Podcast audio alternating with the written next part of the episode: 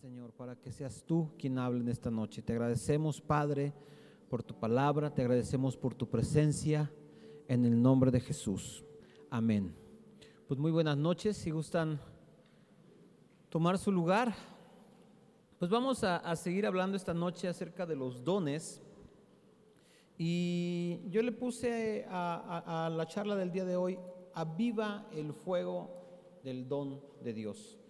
Y nos vamos a basar en, el- en- en- en el- en la porción de la escritura que está en segunda de, segunda de Timoteo, versículo 1, capítulo 6, dice, por lo cual te aconsejo que avives el fuego de Dios que está en ti por la imposición de tus manos. Y mis amados, tenemos que entender que Dios nos da dones y, y- y- y que todo tiene un propósito. Y tenemos que entender que la vida que estamos llamados a vivir una vez que hemos sido redimidos por el sacrificio de Jesús es una vida que no podemos vivir de manera natural. Sí, a veces pensamos que, que vivir de manera sobrenatural es solamente hacer milagros, señales, caminar sobre las aguas, pero la verdad es que la vida que Dios nos llama a vivir es una vida que no podemos vivir en lo natural. La palabra nos dice que tenemos que acomodar lo, lo- lo- espiritual con lo espiritual y en el momento en que nosotros somos redimidos, renacemos espiritualmente y tenemos que aprender a vivir espiritualmente y por eso Dios nos equipa. Y parte de ese equipamiento son los dones que Dios nos da. Ahora yo quiero empezar por porque eh, tratemos de entender qué son los dones y, y yo veo en la escritura, si tú lees eh, a través de la concordancia o los diferentes diccionarios que puedas encontrar, que en la Biblia cuando se habla de dones vamos a encontrar que habla básicamente de tres cosas. La primera de ellas habla eh, en todos los, en todos los, los- términos que se traducen como don, tienen que ver con cuestiones que son regalos, dádivas, algo que, se nos, que Dios nos da. Pero dentro de, todo esto que significa lo mismo que son regalos de Dios, hay diferentes enfoques. Y uno de ellos, por ejemplo, son regalos propiamente de Dios, cosas que Dios nos da. Por ejemplo, Eclesiastés 3:13 dice que es don de Dios que todo hombre coma y beba y goce del bien de su labor. Es algo que Dios nos da. Yo me esfuerzo trabajando y el poder disfrutar del fruto de mi trabajo es un don de Dios. ¿Sí? Entonces Dios nos da cosas. Por ejemplo, en, Efesios 2, 8 nos dice que por gracia somos salvos por la fe y esto no de vosotros, dice, porque es que es don de Dios. Entonces estos dones son cosas que Dios nos da y que nosotros podemos tomar. La salvación es un don de Dios para, ¿para quién? Para todo el que la quiera, ¿verdad? Dice que eh, todo hombre coma y goce del, hombre, del, trabajo de su, del fruto de su trabajo es un don de Dios. ¿Para quién? Para todo el que trabaje. Entonces, este tipo de regalos que Dios nos da, los vas a encontrar y los vamos a ver constantemente en nuestra vida. La, vida misma es un, don, un regalo de Dios, ¿verdad? Entonces, ese es el primer aspecto que nosotros podemos encontrar eh, eh, cuando leemos la Biblia acerca de los dones. El segundo enfoque que podemos encontrar acerca de los dones son los dones naturales, que les podemos llamar talentos o habilidades, ¿verdad? Por ejemplo, si vemos Éxodo 31, dice, y habló Jehová a Moisés diciendo, a partir del versículo 1, Éxodo 31, versículo 2 dice, mira, yo he llamado por su nombre a Besaleel, hijo de Uri, hijo- de Ur, de la tribu de Judá, y le he henchido de espíritu de Dios en sabiduría y en inteligencia y en ciencia y en todo artificio, para inventar diseños, para trabajar en oro y en plata y en metal y en artificio de piedras, para engas- engastarlas y en artificio de madera para obrar en toda suerte de labor. Y aquí yo he puesto con él a Oilab, hijo de, de de la tribu de Dan, y he puesto sabiduría en el ánimo de todo sabio de corazón para que tengan todo lo que te, para que hagan todo lo que te he mandado. Aquí habla de que Dios a ellos les dio habilidades para, para hacer determinadas funciones, ¿verdad? Las habilidades que tú y yo tenemos en lo natural son dadas también por Dios. No eh, eh, es algo que ya traemos. Tú conoces que, que hay gente muy buena para el fútbol, ¿verdad? O gente muy ducha para las matemáticas, o gente que tiene facilidad de palabra, o gente que tiene muy buena memoria, ¿verdad? Son habilidades que Dios nos da. Y todos tenemos. ¿verdad? A veces están ocultos, a veces, a veces eh, no las descubrimos, a veces no las explotamos. Y este tipo de dones, lo que son las habilidades, los dones naturales, también están disponibles para todos. Todos tenemos alguno. Si Todos tenemos un talento para algo, todos somos buenos para algo. De hecho, cuando, cuando nos tocaba, por ejemplo, eh, eh, platicar con los jóvenes que estaban en ese proceso de, de decir que quieren estudiar o qué voy a estudiar, yo les decía, ¿Para qué es lo que eres bueno? ¿Qué es donde tú sientes que Dios te dio eh, eh, habilidades y talentos? Y a lo mejor por ahí vaya la cosa, ¿verdad? Y el tercer eh, concepto que vamos a encontrar en la Biblia cuando habla de los dones es efectivamente los dones espirituales. Y los podemos encontrar en Romanos, por ejemplo, versículo 7, 8 dice, o si ministerio en servir, o el que enseña en doctrina, el que exhorta en exhortar, el que reparte hágalo con... Todos estos son dones que Dios le dio. En primera de Corintios 12 también encontramos otro listado de, de dones y dice a partir del versículo 8, porque a la verdad a este es dado por el Espíritu palabra de sabiduría, a otro palabra de ciencia según el mismo Espíritu, a otro fe por el mismo Espíritu y a otro dones de sanidad por el mismo Espíritu y a otro eh, el hacer milagros y a otro profecía y a otro discernimiento de espíritus y a otro lenguas y a otro interpretación de lenguas. Son dones que el Espíritu Santo nos da. Y los dones espirituales a diferencia de los dones que son regalos de Dios y a diferencia de los dones naturales, no están disponibles para que cualquiera pueda llegar y tomarlos. Esos están eh, destinados solamente para aquellos que están y forman parte del pueblo de Dios, aquellos que han sido redimidos. Si una persona no es salva, en otras palabras, no puede tener los dones espirituales. A veces puede tener eh, destellos o cosas así, pero no puede estar. ¿Por qué? Porque si una persona no salva, el Espíritu Santo no puede estar en ella. ¿Cómo opera el Espíritu Santo en una persona que no es salva? A través de la convicción. Es lo que hace el Espíritu con las personas que no son salvas. Pero una vez que somos salvos, la dimensión de operación del Espíritu Santo en nosotros cambia radicalmente y entonces empiezan a operar y empiezan a manifestarse estos dones que Dios nos da. Y otra vez, no hay alguien que pueda decir, yo no tengo ni un solo don. Todos tenemos algo. ¿Cuál es el problema? Que muchas veces no los, no los conocemos porque no nos hemos puesto en la obra, ¿verdad? Al final de cuentas, tanto los regalos como los dones naturales, como los dones espirituales, vienen de parte de Dios. Dice en Primera de Corintios 12:11, mas todas estas cosas obra uno y el mismo Espíritu repartiendo particularmente a cada uno como quiere. ¿Sí? A veces vemos que, buscamos ciertos dones, ¿no? Ay, yo quisiera hacer este, si yo le pidiera, levante la mano quien quiere el don de sanidad, y a lo mejor son más que los que quieren el, don de profecía, ¿no? Porque dicen a los que a los que obraban sanidad, pues los recibían bien y todo, pero a los profetas hasta los apedreaban. Entonces, pues, ¿quién quiere ser profeta? Pues yo no, ¿verdad?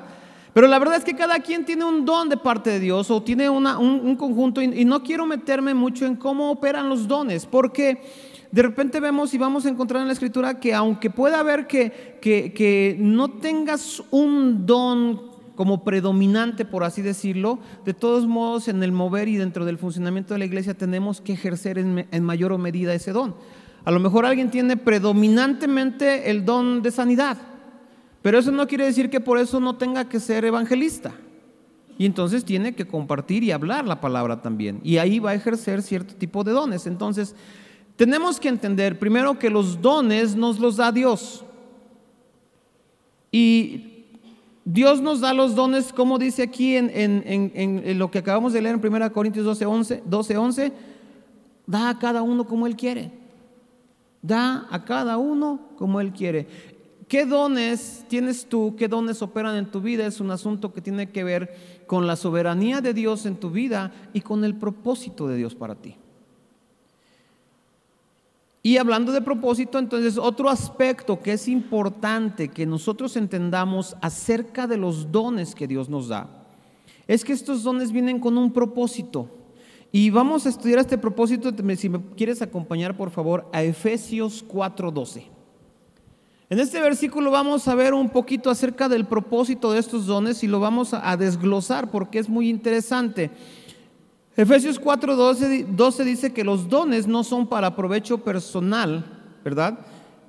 Y dice que son dados a fin de perfeccionar a los santos para la obra del ministerio, para la edificación del cuerpo de Cristo. Y ahí hay tres conceptos que yo quiero resaltar. El primero dice que son dados los dones. Tú y yo recibimos dones de parte de Dios, dice, para perfeccionar a los santos. Los dones que Dios nos da están encaminados a perfeccionarnos. Ahora, quiero que entendamos la perspectiva de perfección en este caso, porque no habla de ser perfectos en el sentido de que ya no tengo defectos, soy una chulada, este, tengo bien bonito carácter, soy guapo, carismático, inteligente, no tengo defectos, soy perfecto. ¿Quién es así? Aparte de mí. Nadie, ¿verdad? Nadie somos perfectos. ¿Qué significa entonces esto? Porque la palabra ya hace algún tiempo compartí acerca de la perfección. ¿Qué es lo que significa que tú eres perfecto cuando estás haciendo lo que debes hacer? ¿Para qué sirven unos guantes de box? Para boxear. A mí me gusta el, fútbol y como me gusta la mala vida, me pongo de portero. Pero no me pongo de portero con unos guantes de box a menos que el partido vaya a estar muy ríspido, entonces ya voy preparado. Pero los guantes de box, de la marca que tú quieras, son perfectos para boxear. Son imperfectos para hacer alguna otra actividad. Así tú y yo, Dios nos dio dones para perfeccionarnos. ¿Para qué? Para que los usemos en aquello a lo que Dios nos está llamando a hacer. Somos perfeccionados en la medida que estamos haciendo lo que Dios quiere que hagamos. Tú puedes tomar, por ejemplo, también dos tiras de madera. Y una está perfectamente lisa y recta y esa está perfecta para funcionar como regla, ¿verdad? Pero si lo que tú quieres es moverle un bote de pintura, pues no importa que esté chipotuda, está perfecta para ese uso en particular. Dios te hizo perfecto para el propósito que tiene para ti. ¿Cuál es el problema? Que a veces nosotros, y vamos a hablar un poquito más de esto más adelante, pero a veces queremos otras cosas para las que no somos perfectos porque Dios no nos diseñó para eso. Yo no puedo ser perfecto para volar porque Dios no me diseñó para volar, no me hizo para volar. ¿Verdad? Entonces, el primer aspecto que tenemos que entender, entender de los dones es que son dados para que tú te perfecciones siendo capaz de hacer el propósito de Dios en tu vida, lo que Dios te manda hacer. Ahí somos perfeccionados, ¿verdad? Después dice que somos perfeccionados para qué? Para el ministerio. Tiene que ver un poquito con lo que yo te decía hace un momento. Dios tiene un propósito y un llamado para ti. Y tenemos que ser eh, diligentes en escuchar el llamado y caminar hacia, donde Dios nos está llamando. Si te manda a Nínive, no agarres un barco para otro lado, porque las consecuencias pueden ser complicadas para ti. Cuando habla de ministerio, no te estoy diciendo, ay, tienes que ser levita o tienes que ser edecán. Está bien si puedes servir así, pero habla del llamado y del propósito de Dios para tu vida. Y nosotros tenemos que estar buscando constantemente. Y la mejor manera de descubrir el llamado de Dios, la mejor manera de descubrir tus propios dones y talentos, ¿sabes cómo es? Poniéndote a servir en lo que sea. Nosotros empezamos a servir en un ministerio donde llegaba la gente nueva, la recibíamos, les pedíamos su domicilio y los íbamos a visitar. Y cuando veías las tarjetitas, te encontrabas que era, vivían en la 14 Norte, esquina con 35 Sur. No existe eso. Y, ahí empezamos. Y yo empecé en el, en, el, en el eh, a, apoyar también con la guitarra en los velorios. Ay, vamos a los velorios. Y a veces nos dejaban afuera. Una vez llegamos y nos dijeron, ahorita pasan. Se echaron todo lo que se iban a echar ahí, agarraron su difuntita y se fueron y nosotros ahí parados afuera como aboneros. Pero empezamos a servir y poco a poco Dios nos fue llevando y llevando y llevando y acomodando. ¿Y sabes qué? Dios le da sorpresa. Si a mí alguien me hubiera dicho, tú vas a estar con los jóvenes, yo hubiera dicho, no, gracias, ¿verdad? Pero Dios nos movió hacia allá, Dios nos llamó, nos pusimos a servir y aprendimos, la mampara? Amar lo que Dios ama. Y ahí amamos eso y Dios nos llevó y nos movió y nos fue ubicando. Si nosotros no hubiéramos dado el paso de empezar a servir, estaríamos sin saber qué, puede hacer Dios en nuestra vida, dónde nos quiere llevar. Entonces, es para el ministerio, te hace perfecto porque te pone a hacer lo que Dios quiere que tú hagas. Y al final de cuentas dice que es para, el punto número tres, para edificación de la iglesia. Los dones no son para ti si te perfeccionan a ti, si te ponen en el rumbo que Dios quiere y si son de bendición para ti, porque cuando tú estás en el rumbo que Dios quiere para tu vida vas a ser bendecido. Pero el propósito no es para ti, es para edificar a la iglesia. No es para, ay, para que vean, ay, Dios me dio el don del, el don de la palabra para que vean qué elocuente soy y qué bonito hablo. No, es para que a través de ese don yo pueda edificar a la iglesia que yo pueda sembrar mi vida para que la iglesia sea edificada. ¿Qué es lo que sucede? Que a veces nosotros eh, no vemos esa parte y nos podemos confundir, pero tenemos que entender una cosa. Finalmente esto se trata de dar fruto. Y en la naturaleza Dios nos da el mejor ejemplo, porque en la naturaleza el árbol, un árbol no produce el fruto para sí mismo. El árbol no lo aprovecha, sino que lo da el árbol da fruto para que ese fruto sea tomado por alguien más y muy importante, en ese fruto va la semilla. Entonces, entonces cuando nosotros estamos ejerciendo y, operando en los dones que Dios nos, nos, ha dado, somos perfeccionados nosotros mismos, somos, estamos en el ministerio, en el servicio, en el trabajo que Dios quiere que hagamos y estamos dando fruto para que la iglesia sea edificada. Cuando tú usas tus dones, por ejemplo, para hablarle a la persona que no conoce a Cristo, estás dando un fruto y en ese fruto va una semilla que queda sembrado en el corazón de las personas y que confiamos que el día de mañana va a dar fruto a su vez. Y así se multiplica. Entonces, tenemos que entender esta parte de los dones es muy importante. Sí, ahora eh, entendemos entonces un poco más acerca de los dones, que son estos regalos que Dios nos da, que pueden ser dones o, talentos o, habilidades naturales y que son también los, los dones espirituales que Dios nos da. Entendemos que estos dones los recibimos para ser perfeccionados nosotros, para la obra de Dios a través de nosotros, para la edificación de la iglesia. ¿Ok? ¿Vamos bien hasta ahí?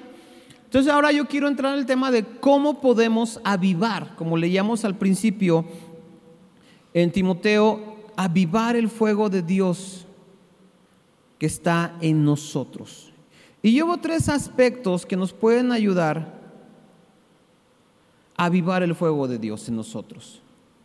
El primero de ellos, mi amado, es la pasión. La pasión que nosotros tenemos. Mateo 6:21 dice que donde está tu tesoro, ahí está tu corazón. ¿Qué es lo que te apasiona? ¿Qué es lo que nos apasiona? Y nosotros tenemos que aprender, porque sabes que la pasión es mucho más que un solo, solo un sentimiento o una emoción. Las emociones se pueden salir de control. ¿Alguien ha visto las broncotas que se arman en, el fútbol? ¿Por qué? Por la pasión. ¿Sí? Los pleitos que hay a veces dentro de, de las parejas, ¿por qué? Por ese amor apasionado que anda todo alborotado, ¿verdad? Pero la pasión es mucho más que una, una, emoción, la, la pasión es algo en donde yo decido eh, poner mi corazón, poner mi esfuerzo, poner lo mejor de mí, es una decisión que yo tomo. Siembro mi corazón en algo y eso es lo que me apasiona.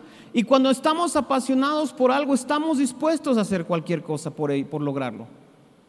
¿Verdad? A mí me apasionaba estudiar una carrera y, me llevó al grado de tener que salir de mi casa y dejar a mi familia y la comodidad y el que mi mamá me resolvía todo y, y si me enfermaba me daba mi cucharadita y vete a rascar con tus propias uñas. Pero era mi pasión y lo quería alcanzar. Entonces, el primer componente es que nosotros tenemos que aprender a apasionarnos por las cosas de Dios, tenemos que aprender a amar lo que Dios ama. Y Dios ama a su iglesia, ama a las personas, ama su obra, ama lo que hace a través de cada uno de nosotros. ¿Por qué es importante la persona que está a un lado tuyo? ¿Por qué debes tratarla con honra, con respeto, con toda clase de consideraciones y darle importancia? ¿Sabes por qué? Porque es importante para Dios. Dios dio su sangre, dio a su Hijo por esa persona que está a tu lado. Y si nosotros estamos apasionados con ese concepto, de verdad, nuestra manera de, ir caminando y, de, propagar las buenas nuevas cambiaría. Hace tiempo en, Tehuacán estaba con unos clientes, una clienta, una señora ahí en su negocio, y llegó un, cliente de ella, y la verdad me dejó bien apantallado el Señor. Llegó y me contó todo su testimonio de un balazo y que la bala se movía y que le iba a llegar a la arteria, femoral y que no sé qué, pero que Dios lo, restauró y que no hubo problema. Y en eso me está platicando y de repente le dice a su mujer, le hace así, va la señora a la camioneta, saca una bolsa y me enseña las radiografías. Mire, ingeniero, aquí está la bala, aquí está la bala. De esto me libró mi Cristo. Dije, wow. Y al que llegaba a la tienda, se la platicaba. Pasión. Que no tiene que ver también con, ay, qué tan fuerte eres, ¿no? Te voy a dar un, ejemplo de pasión que a mí también me impactó mucho en mi vida. Hace algunos años vino a predicar el hermano Myers, todavía estábamos acá en el ranchito. Y después de que, predicó, me tocó acompañarlo a la oficina para que descansara. Y él llegó, se recostó en el sillón a descansar. Pero mientras dormitaba, no dejaba de decir, gracias Señor, gloria a Dios, te alabo Cristo. Dije, wow, eso es pasión. Eso es pasión. Entonces, ¿quieres avivar el fuego del don de Dios que está en ti? Apasionate por las cosas de Dios. ¿Cuál es el problema muchas veces? Que me apasiono por algo que no es lo correcto, y mis dones no están alineados, mis dones y mi pasión no están alineados porque mi pasión está por otro lado. Escuché hace tiempo decir a, una persona que daba una conferencia, este hombre daba clases en un centro como de formación artística y decía que ellos eh, tomaban a veces a, a los chavos muy chavitos y que con ellos, con lo que más batallaban es ayudarles a alinear su pasión y su talento. Porque se llegaban chavos que decían, es que a mí me apasiona bailar. Pues sí, mano, pero tienes dos pies izquierdos, no es lo tuyo. O a mí me apasiona cantar, pues sí, pero canta en tu regadera porque en público no es lo tuyo. Y a veces así estamos en las cosas de Dios, nos apasionamos emocionalmente por algunas cosas y el propósito de Dios para nuestra vida está para otro lado y a veces estamos frustrados y estancados porque nuestros dones no explotan. Y no se manifiesta el mover del Espíritu de, Dios en nosotros, pero ¿por qué? Porque estamos en otro lado. No estamos en lo que Dios nos llamó a hacer. Entonces, la pasión es bien importante. Otro aspecto que te va a ayudar a avivar el fuego del don de Dios que está en ti es tu motivación, que escudriñes y que seas transparente en cuanto, y no hablo de motivación de anímate a, ay, si yo soy bien bueno, me motivo a hacerlas, no, ¿qué es lo que te está motivando a hacer algo? ¿Qué es lo que hay? ¿Por qué haces? La pregunta es, ¿por qué haces lo que haces? ¿Qué me motiva? Dice la palabra en Gálatas 6:7 que Dios no puede ser burlado, que todo lo que el hombre eh, siembra, eso, eso cosechará. Y sabes, en todo lo que yo, tú y yo hacemos, lo primero que sembramos es la motivación de nuestro corazón. Hay una motivación en todo. Yo llego a mi casa con un ramo de flores, hay una motivación ahí. ¿Verdad? Yo espero algo a cambio. Yo llego eh, a mi trabajo y hago mi esfuerzo y todo, y hay una motivación de querer obtener algo a cambio. Todos tenemos una motivación para hacer las cosas y tenemos que asegurarnos que nuestra motivación sea la correcta. Porque lo que siembras vas a cosechar. Tú quieres a lo mejor o queremos ejercer el ministerio para ser visto nosotros. Eso es lo que vamos a cosechar. Queremos ser vistos por los hombres, es lo que vamos a cosechar, ser vistos por los hombres, pero Dios no nos va a ver. Y no importa si todo el mundo nos vio, si el día que yo llegue a su presencia me diga, nunca te conocí. La motivación de nuestro corazón es buscar primeramente el reino de Dios. Primero Él. Y entonces yo puedo apasionarme por lo que hago, pero porque sé que no busco nada para mí. La gloria para quién es? Para Él, total y absolutamente para Él. Si yo hago algo por un hermano, no lo, no lo debo hacer porque, ah, pues para que esté en deuda conmigo y hoy por ti, mañana por mí. No, es porque puedo hacerlo y porque sé que a Dios le agrada y porque sé que es un hijo de Dios y porque sé que Él dice que lo que haga yo con sus hijos lo estoy haciendo con Él. Purifiquemos, limpiemos las motivaciones de nuestro corazón para poder realmente avivar el fuego del don de Dios que hay en nosotros. Dios no obra a escondidas y Dios no va a prosperar esas motivaciones ocultas. Porque delante de Dios todo es transparente. Entonces tenemos la pasión, tenemos una, una motivación correcta y el tercer elemento es el esfuerzo. Tenemos que esforzarnos, tenemos que trabajar, dice Proverbios 13:4, que el perezoso todo quiere, pero nada alcanza. Todo quiere, pero nada alcanza. Se la pasa soñando que si yo pudiera, si yo tuviera, si me ayudara, si esto, si lo otro, pero no alcanza nada porque no se quiere esforzar. Tenemos que esforzarnos. Las cosas que valen la pena requieren esfuerzo. El esfuerzo es muy importante porque sabes que Dios ya te dio los dones, Dios ya te dio habilidades naturales, Dios te dio regalos. Y déjame decirte una cosa, Dios no prospera los dones, eso ya te los dio. Lo que Dios prospera es tu esfuerzo.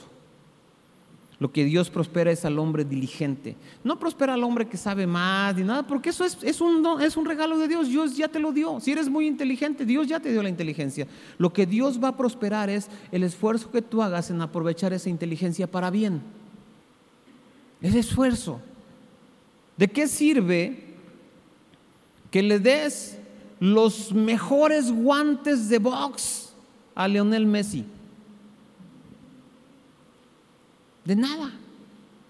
Puede tener los mejores recursos, pero si el esfuerzo no está encaminado correctamente, no sirve de nada. Entonces Dios no va a prosperar más tus dones. Ay, dame, dame este, más palabras, sí, pero en la medida en la que tú te esfuerces para seguir haciendo lo que Él te dice que hagas. Dios prospera nuestro esfuerzo. Y no estoy diciendo que nos ganemos las cosas por obras. El don ya lo tenemos, ya Dios nos los da y nos toca desarrollarlo. ¿Tú crees que Leonel Messi nació jugando como juega el día de hoy? Porque vemos las jugadas y, luego nos morimos de envidia de oír cuánto gana el tipo, ¿no? Pero no vemos las horas de práctica que le metió él, ¿sí? Que no, que, no se compara con lo que a lo mejor practicaban sus otros compañeros. O sea, hay muchas historias en el deporte, sobre todo, de gente que ha sobresalido porque siempre se esforzó más que los demás. Tenía la habilidad que Dios le dio, tenía el don, es, es, innegable que tiene un talento especial para ese deporte, ¿verdad? Pero se ha esforzado mucho para desarrollarlo, para crecer en ese don y para ser el mejor. tú y yo, mi amado, tenemos dones, tenemos talentos, tenemos habilidades que Dios nos dio. Y es tu responsabilidad y mi responsabilidad, uno, desarrollarlos y dos, usarlos para la obra de Dios. Hay gente que tú ves que tiene un, don que Dios le dio maravilloso de cantar bien, pero anda cantando puras barbaridades, ¿verdad? Hay gente que conocemos que Dios le dio, por ejemplo, el talento para las artes visuales y son buenos productores de medios, de contenidos, pero andan produciendo puras, pura basura. Entonces tú y yo somos responsables primero de poner a trabajar nuestros dones, de ponerlos por obra, pero sobre todo de ponerlos por obra para la gloria de Dios, en las cosas que Dios nos llama a hacer. Tu propósito y el mío, puedes tener un llamado particular para ciertas cosas o para hacer algo en específico, pero tu llamado sigue siendo el mismo que el de todos nosotros, es que Dios sea glorificado. No hay otra cosa, no, no debería haber otra prioridad, que Dios sea glorificado. Que tú puedas ser motivo de que alguien le dé gracias a Dios, de que alguien le dé gloria a Dios, de que alguien bendiga a Dios, de que alguien conozca a Dios, de que alguien alabe a Dios, de que alguien adore a Dios, de que alguien rinda su vida a Dios. Eso es el, llamado que tenemos, mi amado. Haciendo diferentes actividades, ¿verdad? Diferentes eh, funciones dentro de la iglesia, pero el propósito de todos nosotros es que Dios sea glorificado. No hay, no hay más que Dios sea exaltado. Está en ti y está en mí. Dios es generoso, Dios es, es pródigo para, para dar. Tenemos dones como la vida, como el poder disfrutar de nuestro trabajo, como de nuestro trabajo, como el don de la salvación que Dios nos ofrece para todo aquel que quiera tomarlo y recibirlo. Tenemos habilidades naturales que Dios nos ha dado y tenemos dones espirituales. Dios nos ha dado a su Espíritu Santo y nos ha dado esos dones espirituales, pero todo es para que nosotros nos podamos poner en la obra para lo que Él quiere, que Él nos ha llamado para un propósito y Él quiere que tú cumplas ese llamado. No nos afanemos por lo que quisiéramos hacer. Muchas veces estamos enfrascados en lo que nosotros quisiéramos hacer. La pregunta realmente importante es, no es qué quiero hacer, sino, Señor, ¿qué quieres tú que yo haga? Hace tiempo eh, compartía yo y, les decía que el momento decisivo en la vida de Saulo de Tarso no fue el encuentro que tuvo con Cristo, no fue quedarse ciego y que Cristo le haya hablado. Eso no fue lo que determinó el rumbo de la vida de Saulo. Lo que determinó el rumbo de la vida de Saulo fue la pregunta que le hizo y le dijo, ¿qué quieres que yo haga? Eso fue lo que marcó la diferencia, porque mucha gente ha tenido encuentros con Cristo y no ha pasado nada en su vida. Efímeros, o como dicen en mi rancho, llamarada de petate. Pero cuando tú le dices, Señor, ¿qué quieres que yo haga? Ahí tu vida va a dar un giro porque Él te va a escuchar y te va a decir, esto es lo que yo quiero que tú hagas. Para esto te formé, para esto te equipé con te llamé, te redimí a través del don de la salvación, te equipé con dones naturales y además te di a mi espíritu para que derramara dones espirituales para que tú puedas cumplir el llamado que yo tengo para tu vida. Y eso es para todos. Eso es para todos. No es nada más para los que nos subimos acá. No es nada más para los que dirigen una congregación. no, el llamado es para cada uno de nosotros. Y yo quiero animarte a que tú le pidas, y si me puede acompañar alguien con sus dones musicales, sus dones pianísticos. Y si tú te preguntas cuándo es el momento en que yo tenga que levantarme y buscar y, buscar mi propósito y mi llamado y que los dones de Dios operen en mi vida y que Dios derrame, el momento es hoy. El momento es ahora. El momento es ya. Los tiempos son difíciles, ¿cierto? Los días son malos. Las corrientes del mundo están desatadas en contra de los principios eternos de la palabra de Dios. Y déjame decirte una cosa. El mundo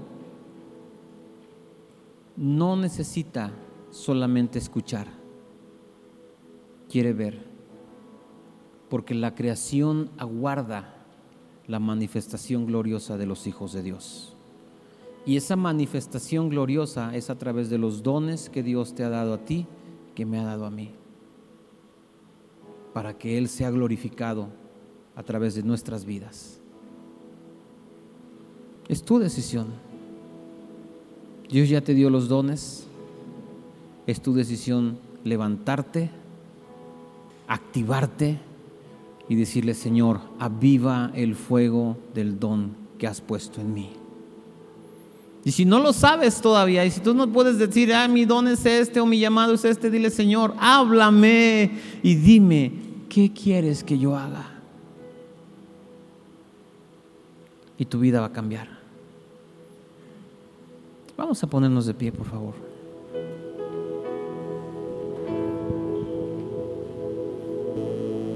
Pregúntale, Señor, esta palabra es para mí. ¿Quieres tú que vaya más allá? Que haga algo diferente a lo que he venido haciendo. ¿Tú quieres que me levante? ¿Hay algo que tú me quieres decir?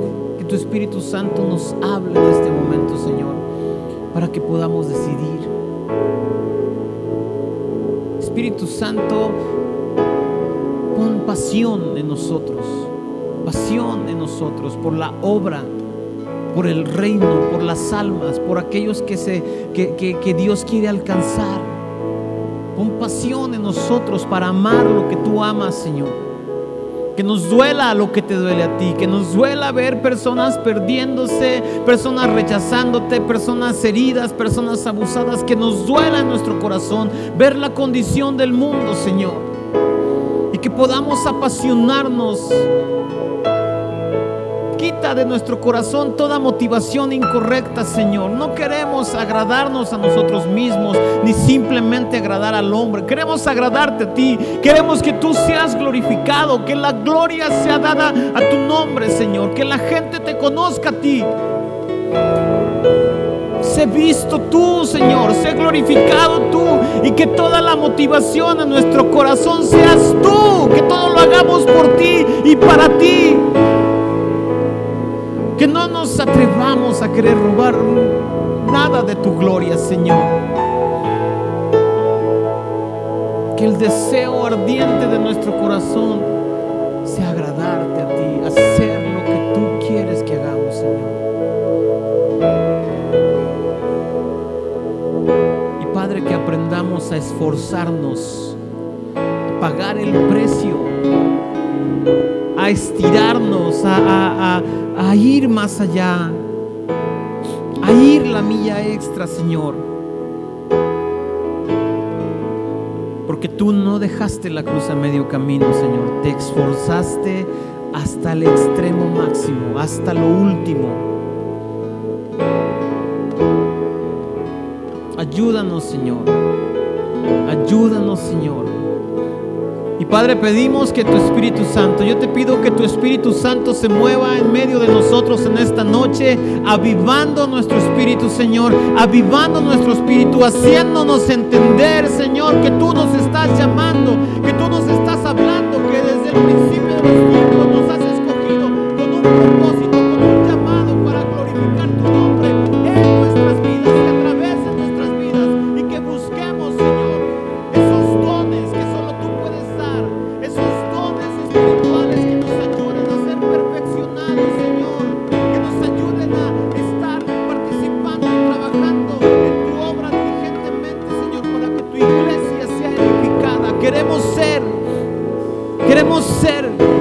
ayuden a que tu novia sea ataviada, Señor, sea embellecida para ti.